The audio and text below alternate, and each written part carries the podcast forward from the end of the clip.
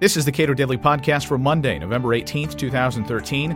I'm Caleb Brown. The website meant to allow people to sign up for Obamacare is, so far, a disaster. Just as millions of Americans are getting letters telling them that their policies are canceled, the president, with dubious legal authority to do so, says, once again, you can keep your plan if you like it, at least for another year.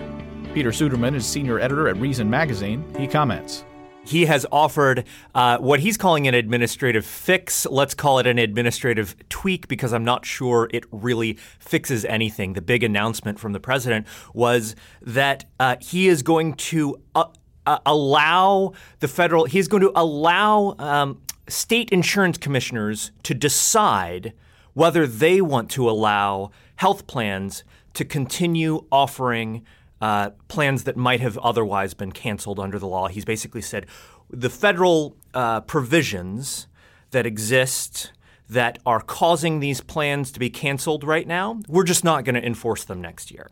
And it's as you said, it's really not clear, um, or maybe I should say the it's not that the authority isn't clear; it's that it's very dubious. Um, the authority that he's claiming here is what's called transitionary authority. Basically, the administration has uh, some leeway when it implements laws in terms of getting these laws into place. And so there's uh, there's there is real precedent saying that the administration kind of can do more or less what it needs to do within the bounds of the Constitution and as long as it's not violating statute to get laws into place. The issue here is that he's not doing he's not offering to do what he needs to do to get a law working. He's offering to do something that actually that doesn't make the law work that sort of waits on letting the, the law work and so how the transitionary authority applies um, like i said it's it's unclear it's kind of dubious uh, but this is what they're going ahead with anyway. With respect to the insurance companies themselves that had been offering these plans and presumably have canceled them, uh, well, had canceled them.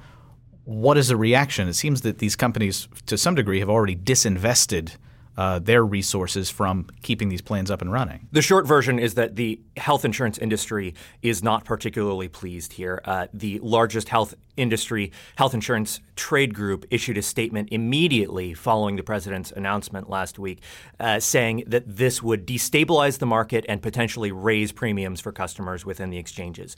So they're, what they're seeing is that if this plan works as the president has pitched it uh, as working, which is to say that the canceled plans are somehow uncanceled and that large numbers of people get to keep these plans that they that were about to be terminated. Um, if that happens, then the pool of relatively young, relatively healthy people uh, for purchasing insurance within the new health insurance exchanges created by Obamacare, that pool becomes uh, that pool becomes smaller and it becomes older and sicker because a lot of the people whose plans are being canceled are on relatively inexpensive plans, and there are people who are uh, who are not uh, highly likely to get very sick in a very expensive way, and so that creates problems for insurance companies. But here's the other problem: is they now are the targets of uh, of the blame, and it's very hard for them to uh, to extend these policies. They have spent months, if not years, preparing for this moment when the Affordable Care Act exchanges go into effect and when many of its new insurance regulations go into effect, programming their computers, uh, setting up their actuarial you know calculations and, and, expectations for what the insurance market will be like. They set all of their premiums um, for this year on the expectation that all of these plans that are being terminated now would in fact be terminated.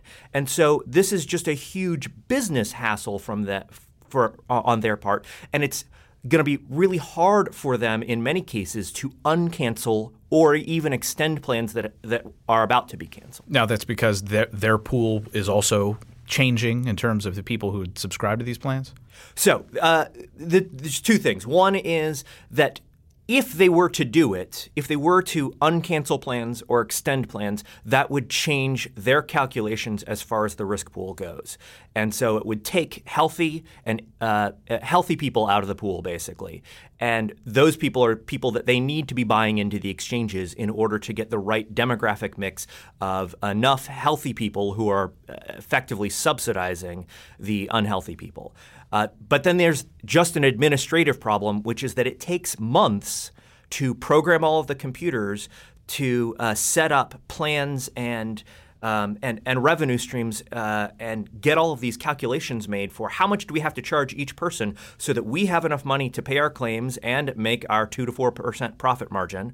Um, within you know in our business. And so there's an administrative aspect and there's also uh, a risk pool aspect to it. We haven't even talked about the website yet. We have not. So uh, it seemed there were some wise commentators that a year or more ago were saying that this this administration or at least the people they put in charge of it or at least government uh, by definition just isn't up to this task of creating this pretty complicated thing. Yes. There were um, let's not say predictions of doom, but there were warnings that this was uh, unlikely to succeed. That it was that this that projects of this scale and complexity, um, technical projects in particular, are not the government's forte, and.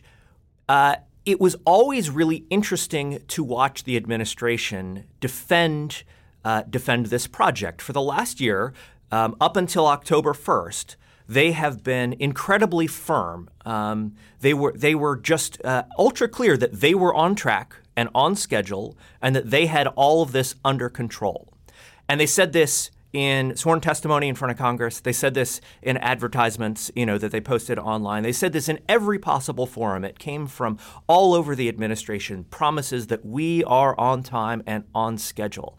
But what was interesting was that despite all of these assurances, they never actually showed you the product. And this was the thing that was always missing. And it was, it was always uh, a big question was what do they actually have ready? What are they actually doing? You never got to see the tour of their awesome website that they said they were building that you would have expected them to to be showing people there was never a preview of a working product, and that it turns out is because there never was a working product to preview. The Washington Post recently reported that uh, there is now a target, uh, if I understand correctly, it's 80% of people uh, who use the website will be able to enroll on the website. And that's, as, as you point out, that's the first time we've had like a concrete metric of success. It's not just the first time that we have had a concrete metric of success, it is the first time that the people building the website have had any internal metric, any target that they are uh, trying to hit. Prior to this, it was just, well, we want to create something that works. But they've never had any kind of standardized definition of here is what works. But there's a problem with this metric. Um, one, or there's a couple problems, I should say. One problem is that it's really hard to judge from the outside. So, say you get a situation where a bunch of people uh, can't get through. You get a, a, bunch of anecdotal reports about people who can't get through the website still, even after they say, well, we've gotten to this 80% level, we've hit it how do you know if they how do you know if they have? Um, if you've got a whole if you've still like 20% of people not getting through is a big enough number that when you're talking about millions of, of people potentially enrolling it, it's going to be very hard to judge um, whether or not they've actually hit that metric from the outside. And uh, they've been as i said so secretive about hiding uh, data and hiding uh, what it is that they're actually doing that it's going to be very difficult to get any kind of internal numbers that prove that. The other problem with this is that they're only talking about the user end. And we know that the user end is not the only thing, uh, the only part of the website that has big problems. The insurer end also has huge problems with data transmission. And so the data that the insurers are getting um, is wrong in many cases. And uh, they're getting duplicate copies of things, they're getting um, uh, information that is simply incorrect. And so you may end up in a situation in which people can get through the enrollment, but the insurers are not getting cor- correct enrollment data. And it may even be that uh, we don't find this out until January or February or March when people start trying to use their insurance and find out that they're not in the plan they thought they were in, that their premiums are not what they thought they were, that they aren't signed up for any plan at all, perhaps. Peter Suderman is a senior editor at Reason Magazine. You can learn more about the problems of further federalizing healthcare at our website, cato.org.